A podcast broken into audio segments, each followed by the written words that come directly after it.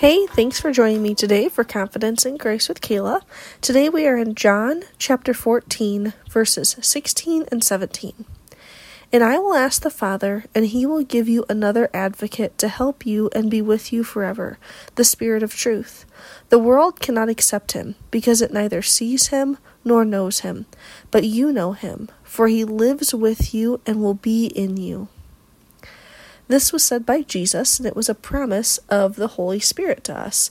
And I just, I love this because I just sometimes can't even fathom the fact that the Holy Spirit, part of the Trinity, lives inside of me, lives inside of you.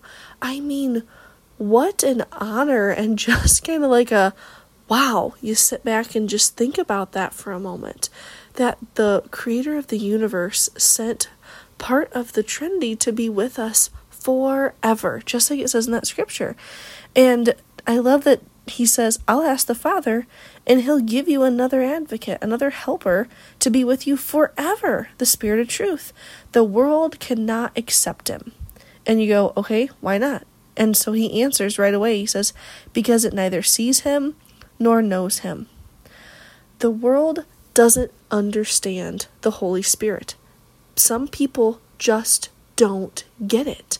When we have that calling and that feeling inside, and you just know with all of your heart that it's the Holy Spirit leading you one way or the other for a decision or um, anything in your life. Just we feel that calling that He has on us. Some people call it conscience. We know that it is the Holy Spirit.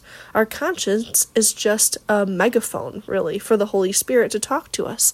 But it just, the world doesn't get it. So, um, if you make a decision and people are like, wow, like, where did that come from? You're like, well, the Holy Spirit led me to that decision. And they kind of get that look on their face like, what are you talking about? They just they don't understand until they meet Jesus.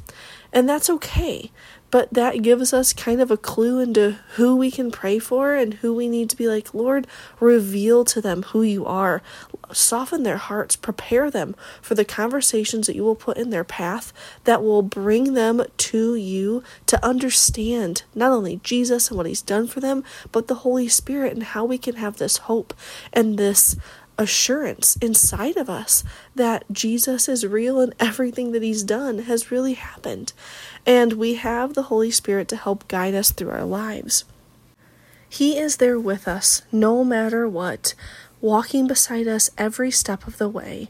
What an honor and what a thing to be confident in every moment that we have that brought to our minds, that we have the Holy Spirit with us.